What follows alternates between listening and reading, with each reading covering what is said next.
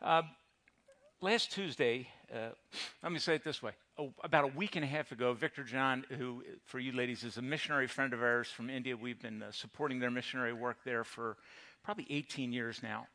So Victor John was in the States for like three weeks with uh, board meetings and fundraising events and all those types of things.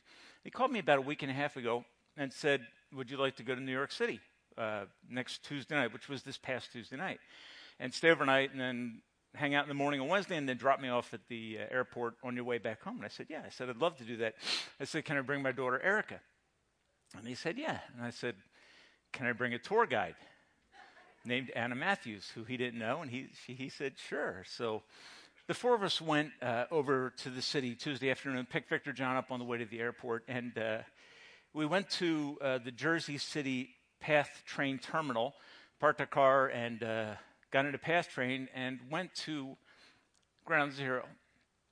And we came out into this most amazing and stunning facility that is the new subway terminal at Ground Zero. If you haven't been there, I would, I would tell you go. It is, it is truly incredible. It is overwhelming to look inside. If you want to see pictures of Victor John standing in it, see me next Sunday because I left my phone at home today.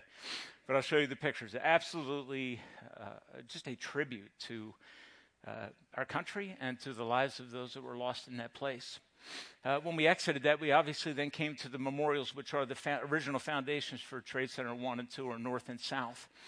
And uh, that is sobering and overwhelming. So it kind of had me in a very reflective uh, kind of mood. And as we left there to go over to Wall Street and uh, look around, I we passed uh, ladder 10, which is the uh, firehouse that is on Liberty Street, directly beside the South Tower. I mean, it's right across the street. Uh, many uh, lives of firefighters from that house uh, were lost on 9 11. That building is appropriately emblazoned with an American flag and the words, We will never forget. That got me thinking along the lines of what I planned to share this morning. And what I want to share this morning is a celebration of Christ's work by looking at the nature of it.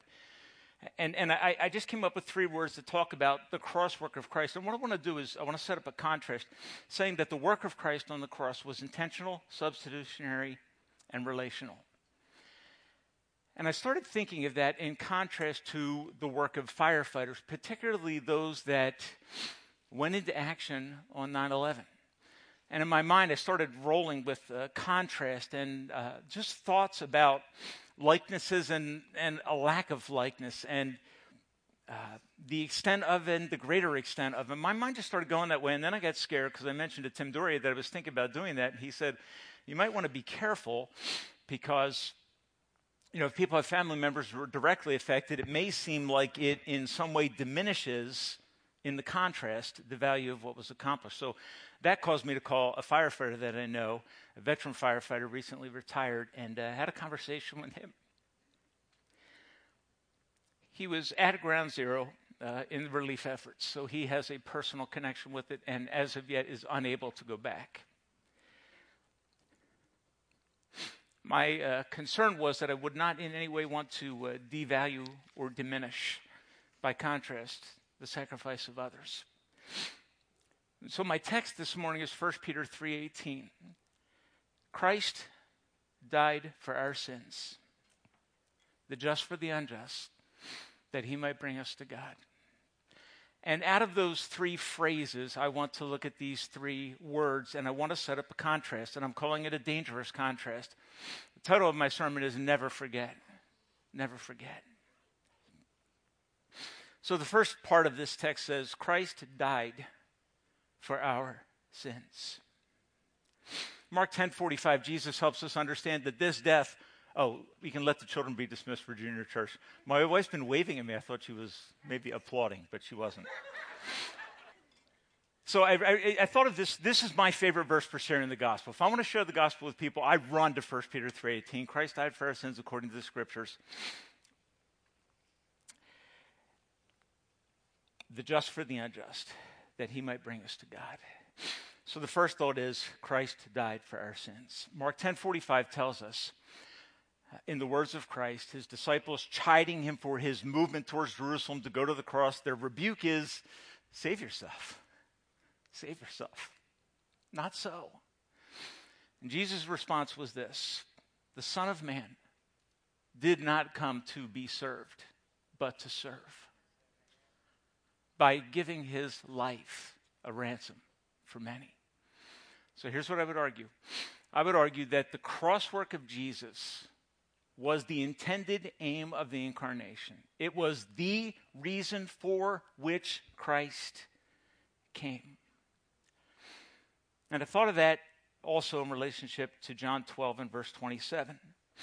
Jesus has come, the triumphant entry of Palm Sunday that we celebrate today has taken place. In John 12, 27, he's speaking with the disciples and he says this Now is my heart troubled. And this, as you read through the Gospels, you find as Jesus moves into proximity of the crucifixion, there is a sense in which, the, in which the disciples looking at him can see a visible change of countenance as the reality of what he intends to do intentionally settles in on the human side of Jesus. He comes to grip with what suffering is because now he is God in flesh.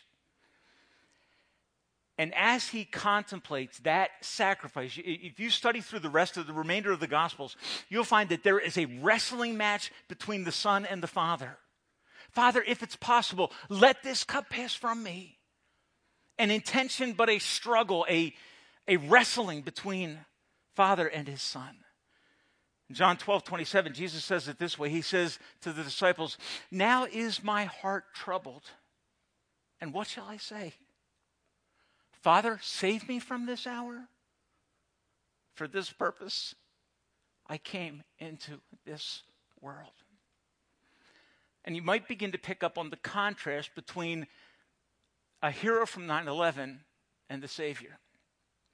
I asked my friend on the phone yesterday, I said, So when you go to work any given day as a firefighter, what's the mindset? And he kind of pushed back from what you might think. He said, He's honestly telling me, says, it's, it's not something you think about. It's not that you're intending to do something dramatic. Obviously, spontaneously, it happens all the time. But the goal of a firefighter is to preserve his life and the life of his comrades. The goal of a firefighter when he leaves his house in the morning is to come home alive. That's part of their mandate, along with a willingness to examine risk and reward in various circumstances to make decisions about what risk is appropriate to the reward, that will be gained. He noted this also that most firefighters, when they go into high rises, the assumption is high rises are probably the safest place to fight a fire because the inevitability of collapse is very low, except in the case of the World Trade Center building because of how it was constructed. So he said there is a desire to risk and to save. That's the mindset of a firefighter. But it's not that they drive to work saying that day, I am willing to lay down my life. But in the moment of the need, there is a willingness. And I would say this is a marked contrast between the work of Christ and the work of a firefighter. Jesus Christ came and made a conscious decision, an intention, a choice to lay down his life for your advantage and benefit. And there was only a wrestling with, never a serious thought about abandoning the cause. Nevertheless, was always after the prayer Is there another way? No, your will be none. That was the intention of Jesus. And I ask you to ponder on that in the context of thinking about firefighters who heard a Mayday call that day, the ones that heard it on the radio, and began to move towards the exits because it was the right thing to do. Jesus is substantially different than that. For the sake of your salvation, he runs into the fire knowing that it will cost him his life. And I would ask you this morning to meditate. He came to lay down his life for your advantage, he died for you.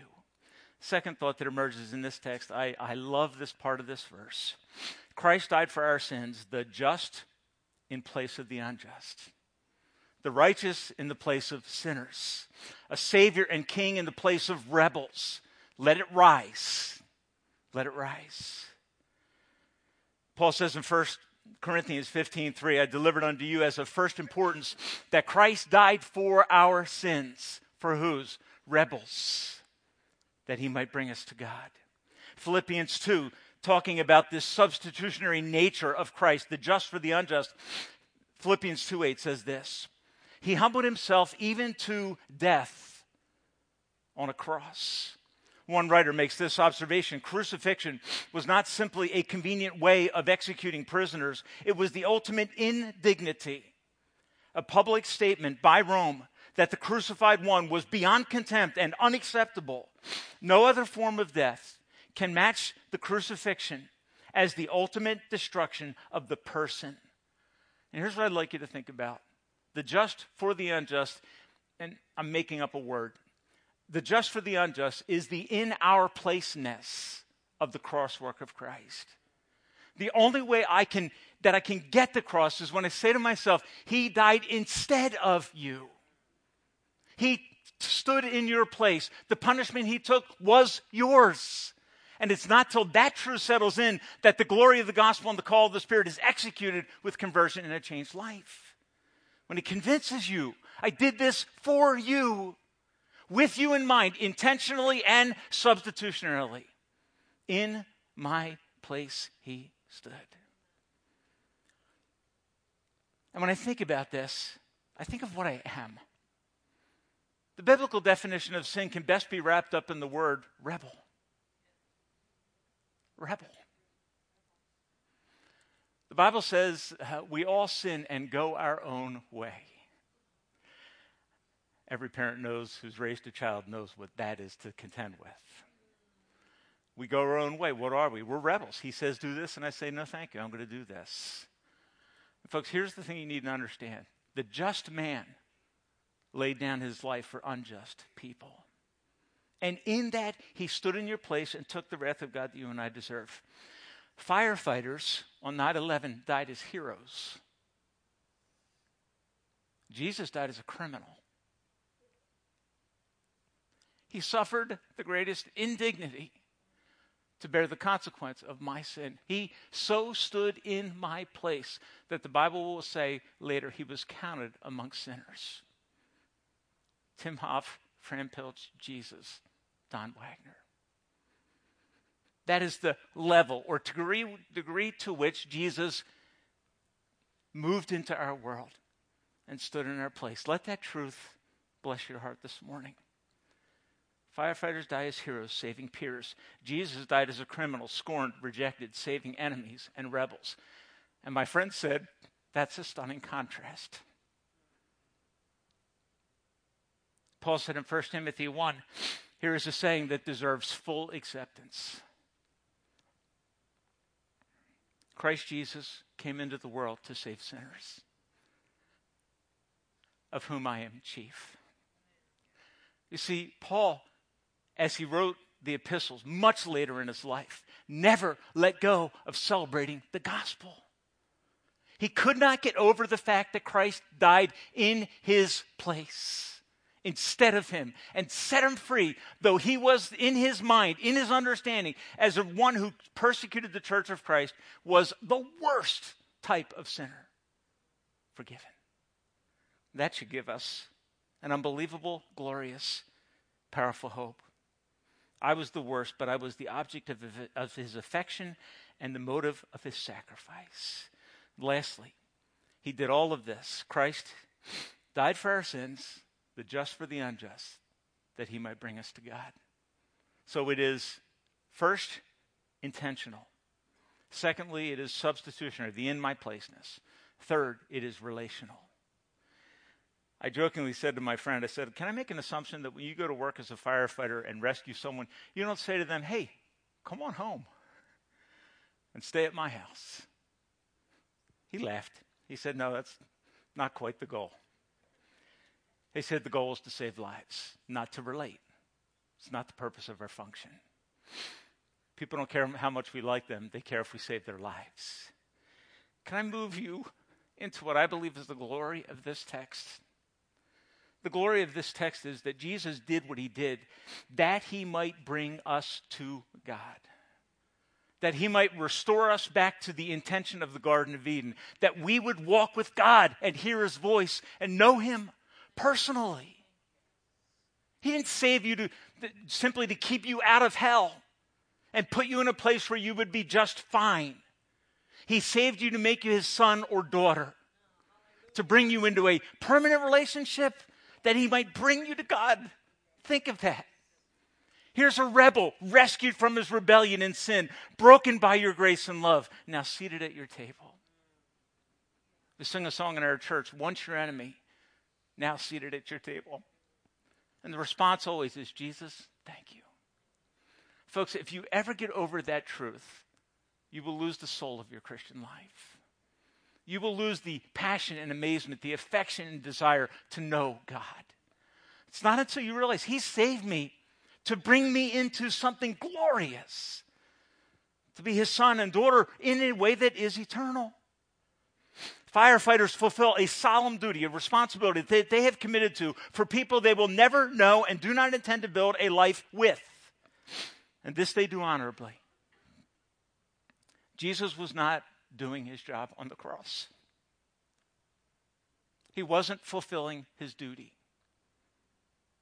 He aims to bring you home. He aims to bring you into a relationship where your life will be forever changed. Romans 5 8 says this God showed his love to us in this. While we were yet sinners, Christ died for us. So I give you these three thoughts intentional, in my placeness, relational. And then I set that in that contrast, and then I, I, I so so in my experience last Tuesday, I felt a desire to honor someone for the sacrifices that had been made. When we walked past ladder 10, there were boots in the ready. The fire trousers draped down over the boots right by the door that if the alarm would sound, they would be on their way to do what they do best to save lives. And many of them were there that day, and a lot of them are no longer with them. In Galatians 6 and verse 14, Paul says this Paul says, God forbid that I should glory in anything like I glory in the cross of Christ. I want you to think about that. God, that I, God forbid that I would glory in anything save the death of Christ. Now, I don't think that Paul is saying it is inappropriate to enjoy success or accomplishments or athletics or children or whatever it is that you love to do. I don't think that's what Paul's saying. But I think as Paul is setting up a contrast. He's saying, God forbid that I glory in anything like I glory in the cross. Which means that because of the distinct contrast between the work of Jesus and heroes. When I when I set up that contrast, it, it everything goes up many, many levels. If these that put their lives at risk on 9-11 are to be honored, and I would say most definitely and enthusiastically, they should be honored. And then the question that comes into my mind is this then how much more should Christ in my life have an exalted, glorious position and celebration. And that embarrasses me. Because I don't know that I love Christ more than I love anything else. I want, I will tell you this as a believer, I want to. But I know what it is to wrestle. And I would tell you this morning, I think the only way to get over that and to find success and victory in that wrestling is to allow the Spirit of God to penetrate your heart with the message of the gospel that Christ died for our sins, the just for the unjust, that he might bring us, rebels, before a holy God whose wrath has been appeased by the sacrifice of his Son intentionally, substitutionally, with the aim of relationship. For God so loved the world that he gave his one and only Son, that whoever believes in him won't perish, won't get what they deserve, but instead have what Jesus intended life everlasting. Those who gave their lives on 9 11 are deserving of honor and respect. The contrast to Christ does not diminish their unimaginable bravery, but instead, since their bravery is so honorable, how much more honorable is the work of Christ on the cross? Who, though innocent, intentionally ran into the fire of hell, endured separation from my God. Why have you forsaken me? So that the just wrath of God can be removed from me because it falls on him. And through simple faith and his shed blood, he freely cleanses and gives me a status as a son of God that I do not deserve and could never earn. And as a result, I am treated as a friend, son, daughter of God seated at his table. And folks, I would tell you this morning, 1 Peter 3:18 is a verse we must never forget. Because it is the essence of what fires the Christian heart with the power of the Spirit of God, with gratitude that brings life change. There is no substitute for that. It's not bound up in a decision, it's bound up in affection. What you love drives your life. And loving Jesus will inevitably take you in a glorious and beautiful place. And for me this morning, that leads me to a place of hope. There's hope for change. Some of you ladies that are with us have come out of incredibly difficult circumstances and you feel like you're doing okay, but there's probably at times doubt that kind of bangs around in the back of your mind because you're just like me.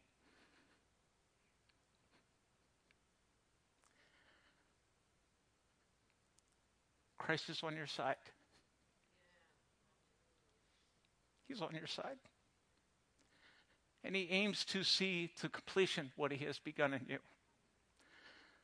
My life verse is, is uh, Philippians 1 6. He who began a good work in you and drew you into a relationship intentionally and substitutionally will bring it to completion until the day of Christ. That's the verse God put on my heart when I went to college and I was scared to death that I would fail. Because I never knew if I could do school because I never tried. I worked. And that's the verse God gave me. to say, look, if I called you this, I'll see you through. And the result of the cross is confidence because he is so, is he for you? He died for you. Are you kidding me? What Jesus said, Greater love has no one than this, than that a man would lay down his life for his friends. I have called you friends. That's what he said. He wants a relationship with us, and he wants us to glory in what he's done in that relationship. When you see that Jesus is a glorious Savior, you will say, Hosanna, oh save. A cry of desperation, but also a cry of hope. May the aim of our church life and our life as individual Christians be to exalt, honor, and never forget our glorious Savior. May a distinct focus on glor- glorying in the cross be the aim of all of our service. And the work of the Spirit is this to make much of Jesus. That's what John says. He comes to make much of Christ because when you make much of Christ, glorious emotions arise and wonderful things in His name begin to occur. May this be the focus, exalting Christ in all of our service, in all of our marriages, in our parenting, in our community service, in our, in our uh, going to work, in our reconciling of conflicts, and going to school, in our leisure, how we speak of our new church building and our relationships on Main Street, at our office, at family gatherings, in our suffering and in our death. May this be our hope. Christ died for me, that he might bring me to God. That covers the entirety of my existence. Tim Keller says that's a message not through not for ABC, but A through Z. Christ is all. Today we're going to celebrate communion. It's vital because it reminds us and it proclaims the death of Christ. Communion happens on a regular basis in the context of church life because it confronts our tendency to forget. Jesus said every time, Every time you do this, do it remembering me. And so I challenge you this morning if you've trusted Christ, the call from Christ is partake. Examine your heart. There's sin to deal with. Deal with it. Then eat of that bread and drink of that cup. And when you do it, you are proclaiming his broken body and shed blood for me intentionally, substitutionarily, and relationally.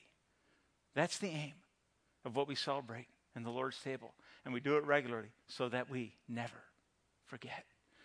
God, help us. Help us this morning as we come to this table that you have invited us to. We physically set it up, but you invite us to come and partake of all that it proclaims the death of Christ, intentional, substitutionary, and relational. May we come today, Savior, saying, I love you. I thank you for your willing sacrifice for me. Thank you that you died for my sins, the just for the unjust, that you might bring me to God. So, Father, help us as we celebrate. And I pray, Father, if there's someone here this morning who does not know the glory of Christ, who has never partaken of the sweet work of Christ, I pray today, God, I beg them in Christ's stead, be reconciled to God, trust in Christ, confess your sin, repent, believe. Respond to the work of the Spirit of God in your heart today, and then eat of that bread and drink of that cup. This is a Christian celebration for those who have been affected by the grace of God. And Father, as we partake today, help us to never forget. I pray in Jesus' name, and all God's people said, Amen.